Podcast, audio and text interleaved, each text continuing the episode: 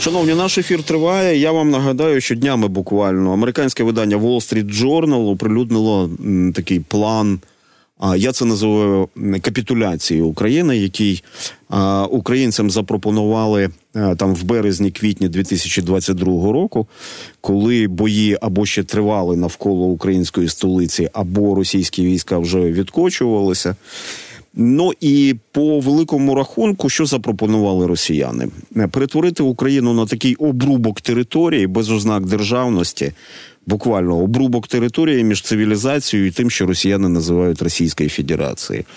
Але тепер я думаю, що ситуація може виявитися навіть гіршою, ну жорстокішою з точки зору відношення росіян до України аніж а, оприлюднені плани. Але я зараз перевірю цю свою гіпотезу. З нами зараз Геннадій Друзенко, правник, е, співзасновник і президент першого добровольчого мобільного шпиталю імені Миколи Порогова. Геннадію, вітаю.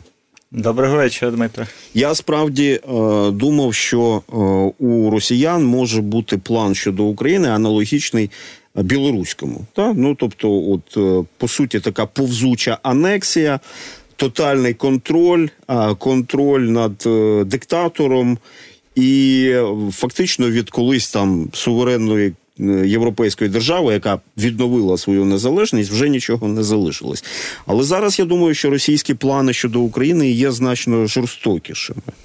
А, Я я поясню там свою думку в процесі нашої розмови, але цікаво, що ви з цього приводу думаєте. Ну, безумовно, Росія ще рік тому чи більше року тому задекларувала і внесла в Конституцію, що частина українських територій приєднала в лапках до Російської Федерації. Хоча з точки зору конституційного строю Російської Федерації це чиста анексія і вже не тільки Криму, а й чотирьох областей. Тому це гірше навіть окупація, навіть не анексія, а окупація. Ні, окупація це коли визнають, що це чужі території, а тут саме анексія, тобто приєднання чужих територій до своїх. Окупації ми знаємо багато. Але, але ж з анексією ніхто не погоджується. Я маю на увазі цивілізований світ. Е, слухай, ну з анексією Балтійських країн не погоджувався цивілізований світ, що не завадило їм 40 років побути під радянським чоботом. Тому. Е, тим паче, що ми бачимо, що ефективний контроль, те, що вправі називається, на жаль, за окупованими територіями, росіяни здійснюють в повній мірі. Причому до від етнічних чисток до штучних е, соціальної інженерії щодо терору, щодо проукраїнських елементів на цих територіях. Тому ми бачимо, що однозначно ставлення до України, ну не хочете по-хорошому, це з точки зору Росії, буде вам по поганому, будемо вас з'їдати і перетравлювати шматками. Тому я думаю, що це ще раз меседж Україні, що по-хорошому вже домовитись з росіянами не вийде. А на е, заяви таких представників російської влади, як Дмитрій Медведєв, варто зважати. Ну, з одного огляду, це державна посада, все ж таки. З іншого боку, е, думка, яка побутує в нашому інформаційному просторі, що це е, хронічний алкоголік, псих. Е, е, який е, і, і, взагалі, політичний збочинець, і навіть не варто на це зважати. Я чому запитую? Тому що Медведєв генерує ті ідеї, які можуть свідчити, що у росіян є план щодо України значно жорстокіший аніж білорусизація. Так ну до прикладу, нещодавно він розповідав, що українців, які не люблять Росію, треба. В Сибір на каторгу на ешафот переселять. Да? От, в, в, Як він сказав, в ісправительні лагеря. А перед е, перед цим він говорив про те, що у українців насправді є дві опції: це або стати росіянами, або вони будуть вбиті. Їх їх знищить. Я так розумію, армія Російської Федерації. Це це, є частиною плану, який озвучується через через е, роти таких персонажів, як Медведєв. Ну, зважати варто на все. Тобто, шапкозакидальницьке ставлення до ворога, воно завжди прилітає бумерангом. Тобто, але ставитись критично, аналізувати, іноді ж кажуть, що знаєш, є таке прислів'я, що. Е, цього як у росіян у трезвого на умі, у п'яного на язикі. Тобто, власне кажучи, очевидно, Медведєв як це такий пробний шар, пробна куля, яку Путін запускає певні меседжі. Тож, як ти пам'ятаєш, два роки тому трохи більше був в західній пресі опублікований, здається, в The Bild, план по створенню концентраційних таборів на території України, фільтрації, відловленню всіх активістів і там учасників АТО. Як він не почав втілюватись на окупованих територіях? Я знаю чимало випадків, як заходили школах, оскільки не не Україна була не готова до повномасштабного нападу, будемо відверті. Там висіли просто ці портрети, бери з іменами, прізвищами. І ті, хто не втік, тобто, на жаль, частина людей поплатила життям. Тому ці загрози, погрози, е, це як мінімум значною мірою реальні плани. Я, Як щодо демократичного цивілізованого світу, який не сприймає от в своєму ДНК, не сприймає в принципі будь-які натяки на геноцид. Так, от е, з визнанням геноцидної політики Росії там не поспішають, очікують закінчення війни. Дмитро, ти ідеаліст. А чому так, Ялтинська так. конференція? А я не відмовляюсь від цього. А і чому Ялтинська конференція відбулася в Криму? Так. Це ж я теж не пройшло і року, як вивезли всіх кримських татар. Це класичний випадок геноциду, коли саме за національною ознакою. Там було два лідери демократичного світу, які там же здали Польщу, власне кажучи, ще один випадок геноциду. Тому я думаю, ми і, вибач, будь ласка, і не лише Польщу. Ну насамперед. цілий ряд європейських націй. А, але там говорили саме про східні кордони Польщі. Вони думали виторгувати, що принаймні на той частині, яка лишиться поза СРСР, буде демократичний режим. і Тут їх Сталін е, провів за ніс. Тобто обдурив, по суті. Е, чи розіграв, чи вони хотіли? Знаєш, там, на жаль, чим більше дізнаєшся про Ялту, згадуєш е, цього російського класика, мене обманувати не сложно, я сам обмануватися рад. Дуже схоже, що Черчилль з Рузвельтом могли ці процитувати Пушкіна. Так от, я думаю, що нам треба і до наших західних партнерів ставитись вдячністю, а, але тверезо. Ну, на жаль, на жаль, на жаль. Е, і такі іноді реалполітік переважає цінності. Тобто не треба впадати в крайності, що всі політики на заході суцільні цінники, е, цінники, але кожен політик балансує між. Певним ідеалізмом і цінностями, і те, що німецькою, але вона вийшла усі мови, називають realpolitik. Ну і і зараз ми перейшли. Це така у нас була розгорнута преамбула, я би сказав би, просто ну щоб ви, ви, ви усвідомлювали реальний рівень загрози від російського фашизму, від російського імперіалізму. А тепер фактично я пропоную е, продовжити нашу розмову, яку ми вже почали, і вона називається. Вона її ідея сформульована наступним чином: як меншій країні перемогти от більше це утворення, яке навалилося, зважаючи і на е, на те, що ресурсів в Україні менше. Ну це об'єктивні речі, правда? Людей, зрештою, менше. І ми це зараз дуже чітко е, відчуваємо і і по характеру, і по картинці війни. А, Але а, маємо, ну, по-перше, сформулювати свої стратегії, дати на це відповідь і реалізувати їх. Зараз в умовах війни це можливо. Безумовно, можливо. Ну нагадаю, що е, не тільки відбитись можна. Гітлер завоював Францію, в якій було більше людей, танків, е, озброєнь. Просто система виявилася неефективною. Тобто ефективність системи завжди пере, е, перемагає кількість. Ми так продемонстрували в Київській, Харківській кампанії. Тобто, бо воюють не ну, особливо в сучасному технологічному світі, воюють не так кількостями. Зараз, слава Богу, немає таких битв. Я переглядав про Другу світову війну. Там 2 мільйона брало участь, 3 мільйона, тобто солдат. Звичайно, ти таких цифр на полі бою немає, чи там 200 танків знищили під час Курської одної битви під Прохірівкою з обох боків. Тобто ем, питання в тому, наскільки ефективно ми можемо використати наші е, обмежені ресурси. Росія ж теж воює не як Сталінський СРСР. Ну, 6% ВВП задіяно. Це втричі більше, ніж натівська норма, але це не 60%, які задіював там Радянський Союз, і навіть не 50%, які задіювала Америка, яка не на території якої не велося війни. Тому е, йдеться про. Мобілізацію, але не в сенсі, коли ти наловиш достатньо людей, а мобілізацію всієї системи. Тобто це гасло, яке ми знаємо знову ж таки. Ми його знаємо по радянським підручникам, але воно набагато старше. Все для фронту, все для перемоги. Ну дійсно має стати таким мото України. Бо що гріха таїти? Тобто в Авдіївці пекла. Причому люди, які були і в Бахмуті, і в Авдіївці, говорять, що навіть після Бахмута оці каби створюють е, таке пекло на землі е, безпрецедентне. Але з іншого боку, ну ми бачимо вальяжне життя в великих містах, повні е, супермаркети, магазини, там салони з новими авто. Тому е, я думаю, що у нас величезні резерви для мобілізації. Слава Богу, ми не маленька нація, як чеченці чи навіть грузини. Тобто ми десь на порядок більше. Просто треба розумно мобілізувати свої ресурси і ефективно їх використовувати. Те, що ми зробили на Чорному морі, прекрасний приклад, коли Давід перемагає Галіафа.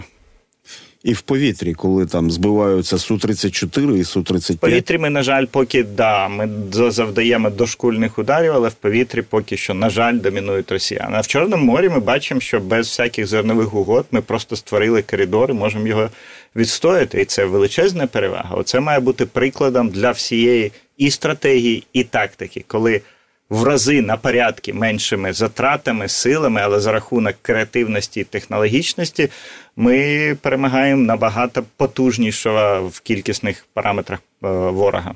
Геннадію, а от в контексті цієї розмови варто говорити про такі традиційні вади нашої політичної, а відтак і економічної системи, чи це самокопання зараз не потрібно? Коли коли там люди кажуть, ой, ну ну що ти оце починаєш там знову? Те, що було, те загуло. Зараз треба робити щось. Можливо, і так. Можливо, і так. Почат... Ну, дивись, я завжди повторював, що ключ до перемоги лежить в Києві, ні в Вашингтоні, не в Брюсселі, не в Берліні, не в Москві там він лежить в Києві. Тобто, це ж ефективні, ефективною свою систему можемо зробити тільки ми самі. Да, нам можуть допомогти партнери, да, можуть підкинути ресурсів. Але ну скільки води не наливай в решето, вона вся витече. Тому це ключовий елемент. Тобто, причому це має бути не тільки війська, не тільки е, сили оборони, бо звичайно сили оборони нічого не виробляють. Е, в арміях е, НАТО, про які ми так говоримо, там в середньому сім тилових працівників працює на одного бойовика або там е, людину, яка на передовій. І нам просто треба зробити цю систему максимально ефективною. Тобто, дивись, те, що спадає на думку. Я не інсайдер в плані там, яка у нас є техніка. Ну я бачу весь час їздячи на фронт дорогу, яку по якій йдуть колони з. Не розповідай військові таємниці. Ні, ні, ні, йдуть колони з машинами. Це не таємниця, це карчі, те, що їх називають на фронті. І я це на власному досвіді ПДМШ знаю, коли у тебе в підрозділі є всякі тварі по парі, тобто там один Mitsubishi, один Toyota, одна там ровер, одна, я не знаю, там автівка, Мерседес, Юнімог. Це просто величезні затрати на ремонти, бо тобі треба уніфікований парк. Це те, що називають зоопарком. Ну так, да, тобто це ж класична економія на ске, ну, на масштабі. Тобто, і це тільки те, що впадає в очі, те, що я абсолютно не фахівець в військовій справі бачу. І так в усьому уніфікація медичних приладів, уніфікація озброєнь, бо, скажімо, частина ми стріляємо з натівського стандарту, частина з радянського стандарту, заводу, який виробляє у нас радянських наборів набої і стрільні стрільни немає, тобто це обмежена кількість. Тобто, знову ж таки, зрозуміло, що коли росіяни вторглись, воювали там ледве не дідівськими рушницями. Але ми маємо прагнути до уніфікації і стандартизації. Дивіться, ти ж росіяни. Вони, врешті-решт, зробили орлани, спостерігають, ланцети атакують е, шахеди, вони ж гірані, тобто летять Вбивають. на довгі відстані, да, тобто і FPV.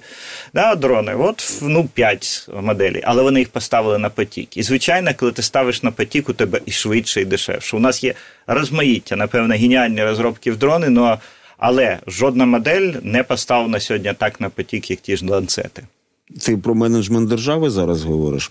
Звичайно, ну це йдеться про те, що називають англійською government, публічної влади, тобто ті, хто створює систему. Бо матрицю, які ми не говорили про ефективність громадянського суспільства, бізнесу, матрицю створює влада, і від цієї але, матриці але влада... залежить дуже багато. Розумію, але влада може брати успішні матриці і застосовувати їх, от не винаходячи нічого. Ну, дивись, звичайно, ми з тобою вже здається говорили в ефірі. Класичний приклад: американці часів Другої світової.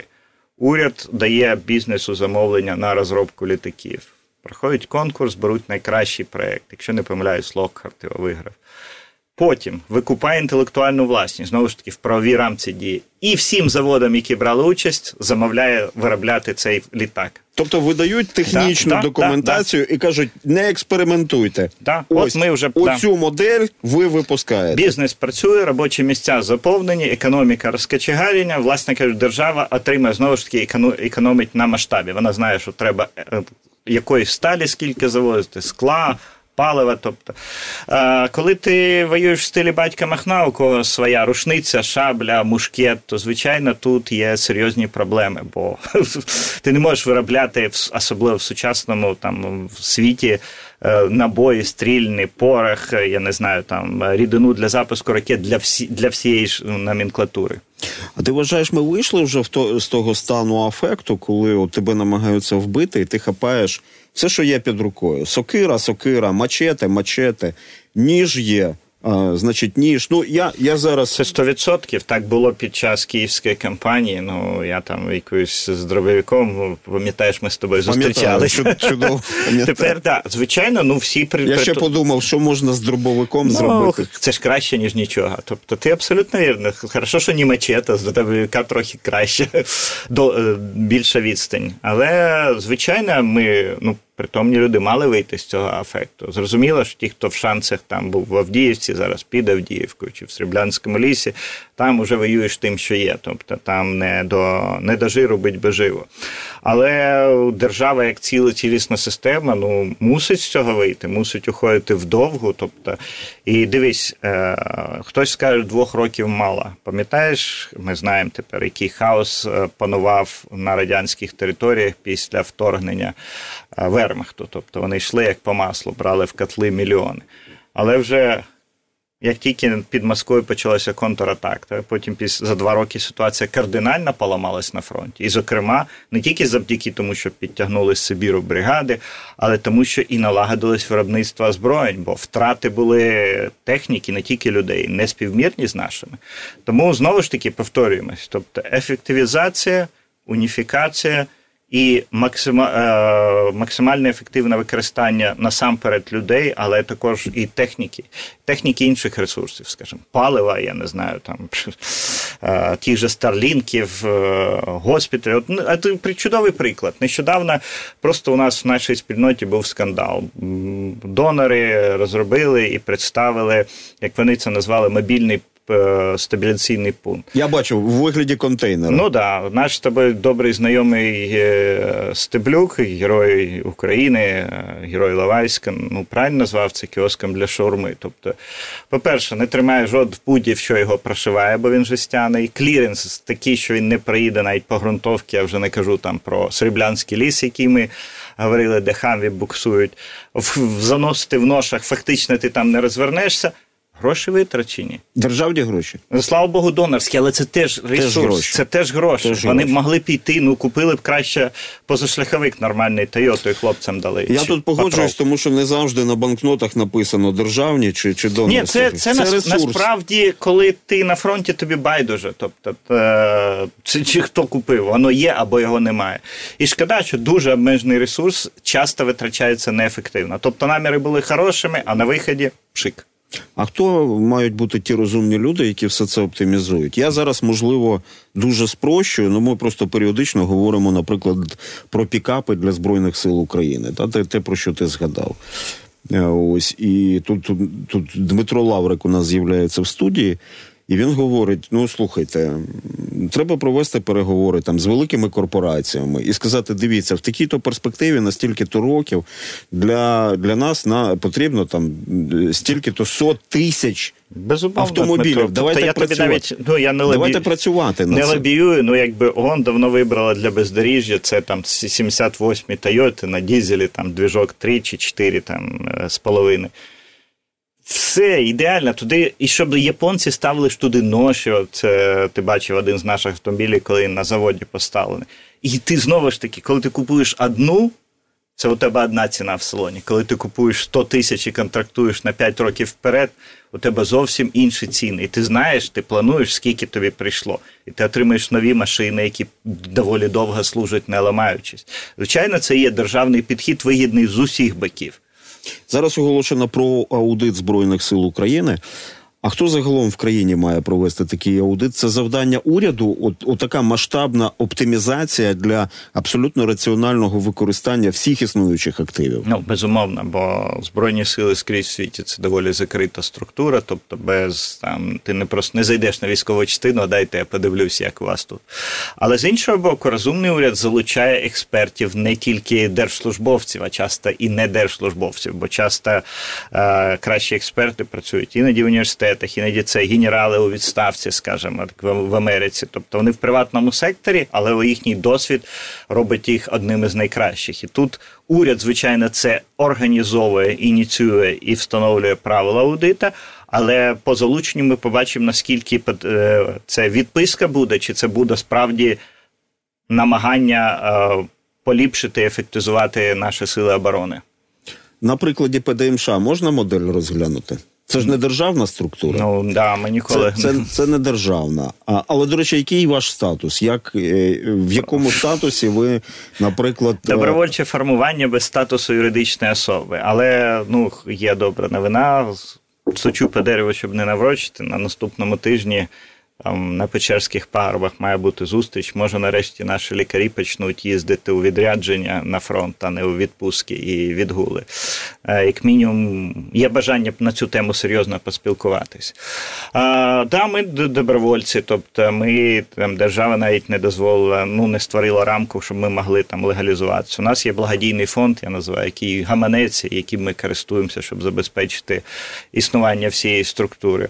Але по суті, по суті, ви звичайно звичайно, давно переросли так е, масштаби добровольчого підрозділу. Тільки сьогодні отримав е, статистику за лютий. Відповідно, тільки від початку великої війни зареєстрованих пацієнтів, тобто це далеко не всі, 33 тисячі 777.